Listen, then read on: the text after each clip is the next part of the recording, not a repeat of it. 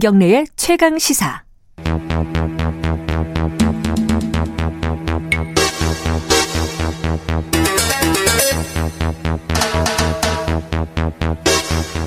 네, 사건의 이면을 들여다보고 깊이 있게 파헤쳐보는 시간입니다. 추적 20분 오늘도 두 분 자리했습니다. 박지훈 변호사님 안녕하세요. 네, 안녕하세요. 박지훈입니다. 한겨레 신문 김한 기자님 안녕하세요. 네, 안녕하세요. 어, 제가 농담 삼아서 어, 오늘이 윤석열 총장 추미애 장관 뭐 관련된 얘기하는 게 마지막일 거다라고 했는데 마지막이 아닐 가능성이 높죠, 사실은. 그렇죠. 오늘 이제 징계위원회가 음. 10시 반부터 열립니다. 네. 신문이 준비돼 있습니다. 증인 신문이 네. 원래 같으면 징계위원들 예컨대 판사들이라고 표현을 하겠습니다. 징계위원 신문이 징계 절차에서는 음. 일반적인데 이번에 변호인 특별 변호인의 신문도 허락을 했습니다. 음. 그리고 한 명당 최소 한 시간이 이상 소요될 거예요. 음. 여덟 음. 명 중에 뭐 참석 인원이 얼마가 될지 모르겠지만 다섯 명은 무조건 참석한다고 하기 때문에 음. 상당히 오래 시간이 걸릴 거고요.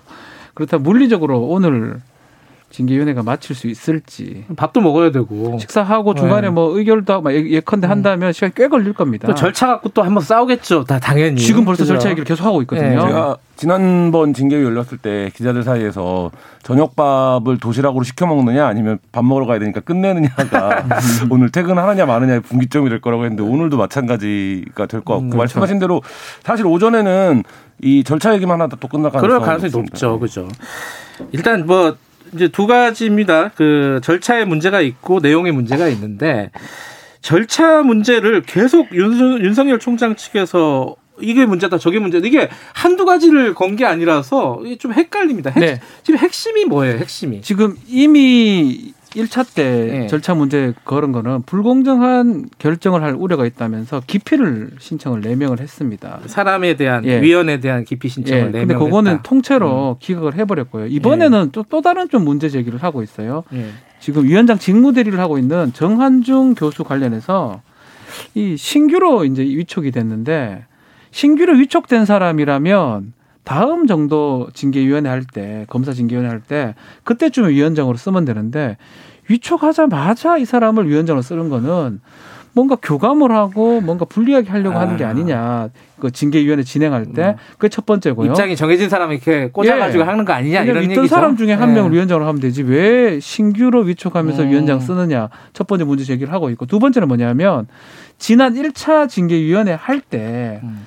이제 원래는 총 7명입니다. 징계위원이. 네. 그 중에 법무부 장관은 청구권자이기 때문에 빠진다면 빠지고. 6명이 나와서 해야 되는데 한 명이 이제 누군지는 지금 언론에 보도는 안 되고 있지만 그 징계위원이 본인 스스로 불참을 했거든요. 예. 불참을 했으면 예비위원들이 있습니다. 검사 징계법상에 네. 예비위원들 충족해서 최소 6명이 해야 되는 거 아니냐. 근데 그걸 빠진 상태에서 또 심재철 검찰국장은 회피를 해버리고 네 명에서 재판을 하, 아니, 징계위원을 징계위원 여는 게 말이 맞느냐. 라고 아. 지금이라도 일곱 명 채워달라라고 음. 얘기를 하는 그런 상황입니다. 아, 그래서 자꾸 그 예비위원들 얘기가 나오는구나. 네네, 그 그렇죠. 누구예요? 그 이문정 검사 같은 예. 분들이 예비위원회 있니 없니? 근데 그것도 어. 저는 좀 얘기가 안 되는 게 보도가 되면 안 되거든요. 이게 비밀 누설 금지가 돼 있어요. 누가 누가 유출한 거예요? 그러면 모르죠. 그건 알 수가 없죠. 이 징계 절차에 대한 문제 뭐 핵심 좀 몇 가지 설명해 주셨는데 좀 추가로 좀 말씀해 주시죠. 그러니까 이게 윤총장 쪽에서 계속 이제 집요할 정도로 진, 절차 그렇죠. 문제를 제기하고 있는데 그 이유는 결국에 이제 다음 스텝을 보는 거죠. 그러니까 음. 법 소송으로 갔을 때는 절차적 정당성 여부가 징계의 정도보다 훨씬 더 중요한 문제이기 때문에 그 부분을 계속 제기를 하는 거고, 그러니까. 지금 이제 말씀하신 것처럼 처음에는 징계위원 자체를 기피하겠다라고 하다가 지금은 이제 징계위 구성을 문제 삼고 있는데 네. 이거 자체가 이제 윤, 윤, 총장 측에서 이 징계위가 뭘 말씀하셨지만 이미 결론을 내놓고 진행되고 있는 거 아니냐 음. 이 얘기를 돌려서 하고 있는 상황이고요. 근데 저는 솔직히 좀 놀라운 게 세상 어느 징계도 사실 이런 절차를 밟지는 않거든요. 그러니까 우리가 통상적으로 징계라고 한다면 징계 사유가 적발되면 징계위원들이 뭐 당사자 소명 정도를 듣고 징계 여부를 결정하면 되는 건데 그게 뭐 검, 검, 검사 징계법이 어떻게 되어 있건 간에 통상적으로 우리가 생각하는 징계가 그런 거죠. 그러니까 그렇죠. 그러고 나서 그게 문제가 있다고 생각하면 본인이 소송을 가면 되는 건데 지금 이 징계위원 자체가 흡사 무슨 형사재판을 하는 것처럼 그렇죠. 어, 서로 다투고도 있어서 이 자체 자체가 너무 소모적이다. 이게 세기의 징계 같아요. 저도 세기의 재판이 아니라 세기의 징계예요. 저도 지금 저도 국방부 같은데 근무를 하면서 징계를 꽤 많이 했습니다. 아 그래요. 징계는 뭐야 뭐 그 뭐 잘 안 봐줍니다. 네. 형사 절차는 절차를 다 준수를 해야 되지만 징계위원은 하다가 화가 나면 증인심을 누가 합니까 거기서 음. 징계를 하는 상황에서 안 받아주는 게 일반적이거든요. 근데 지금 우리 김한 기자 설명처럼 정말 이렇게 이렇게 어렵게 재판보다 더 어렵게 음. 이렇게 진행되는 그래서 제가 세기의 징계다라고 얘기를 음. 하고 싶습니다. 그러니까 이 윤석열 총장 측 입장은 지금 이걸 재판으로 여기는 것 같아요, 그죠? 하나의 재판으로, 그죠? 그렇죠. 그렇게 상정하고 얘기를 하는 것 같고 그렇게 되니까 사실은 어, 추미애 장관이 어, 선정한 징계위원이 징계하는 것 자체가 문제다라는 문제다. 얘기까지 하는 거니까 그렇죠. 그죠? 재판으로 생각을 하고 있고 뭐 또 얘기를 하- 언론이 뭐 하나 다 하나 다 받아 써주니까 음. 더 하는 것 같아요. 뭔가 더 얘기를 해주면 또 써주고 또 써주고 이러니까 더 많은 절차적 부분에 대해서 얘기를 하고 있는 것처럼 그 보입니다. 절차에 대해서 새롭게 또 나온 얘기가 원래 이제 기피 신청을 네명을 했는데 다 네. 기각이 됐잖아요. 네. 심재철 국장만 아까 말씀하신 대로 본인이 이제 회피를 하는 상황이고 근데 신성식 검사장 네. 이분한테 또 그걸 했어요? 그 요것도 기피 신청을 했어요? 이 KBS 좀 관계가 있는데 KBS KBS, 예전에 예. 그 채널에 관련된 네. 이동재 지금 기자 얘기를 좀 하면서 보도를 하면서 오보 부분이 있었는데 예전에 예. 그 부분 관련해서 이 정보를 제공한 측이 신성식 검사장이다. 라는 지금 주장을 하면서 지금 이 주장은 어- 어떻게 나온 겁니까? 내용을 보면 이렇습니다. 그러니까 고발을 할 때 성명불상자가 그러니까 한동훈 검사 측에서 이렇게 본 거죠. 검찰 내에 수사에 관여되어 있는 성명불상자가 이 자료를 KBS에 넘겨준 게 아니냐. 음. 그래서 윤석열 그 측에서 그 성명불상자를 불러달라고 했어요. 음. 징계위원회. 어, 이 성명 불상인데 어떻게 불러요? 네. 그러니까 하여튼 성명 불상자를 불러달라고 했는데 네. 감찰 과정에서 이 제보를 이제 신성식 검사장이 한 게 아니냐라 것으로 보이는 이제 증거들이 발견이 된 거죠. 음. 그러다 보니까 이제 직권으로 그 신성식 검사장까지 포함을 해서 어 증인을 이제 채택을 해서 진행을 하겠다 이렇게 이제 음. 얘기가 되고 있는 겁니다. 근데 사실 이래 되면 징계위원회 못 엽니다. 음. 계속 이렇게 막 이렇게 기피를 해버. 그래서 1차 때 어떻게 법리를 구성을 했냐 하면 네. 대법원 판례 그런 게 있습니다. 징계위원회에서 기피 신청을 할 수는 있습니다. 그렇지만 예. 기피를 이제 너무 많이 해버리고 이러면 그거는 징계를 받지 않으려고 하는 징계권 남용, 기피 신청권 남용으로 봐서 음. 기각을 했거든요. 아마 이번에 이제 오전에도 그런 얘기를 하긴 하겠지만 첫 번째 1차에 판단했던 것처럼 네. 징계위원회의 어떤 자격이라든지 불공정성, 깊이 부분은 그냥 그 판결대로 판례대로 넘어가지 않을까 생각이 듭니다. 그래요. 이렇게 하면 더 이상 진행을 못 해요. 누구 하든지 간에 다 걸 수가 있습니다. 근데 법적으로는 이게 이게 정족수 미달 아까. 얘기했잖아. 그 얘기가 맞는 거예요, 안 맞는 이제 거예요? 일단은 검사징계법에 따르면 이렇게 돼 있습니다. 일곱 명이 위원인데요. 예. 가반 출석에 가반 찬성입니다. 예. 그러니까 쉽게 말하면 네 명 이상이 출석해서 세 명이 찬성하는 대로 결론이 나는 거라고 보면 되겠죠. 예. 네 명이 많이 출석했다면. 근데 문제가 그 부분 같아요. 그 한 분 빠졌던 한 징계위원.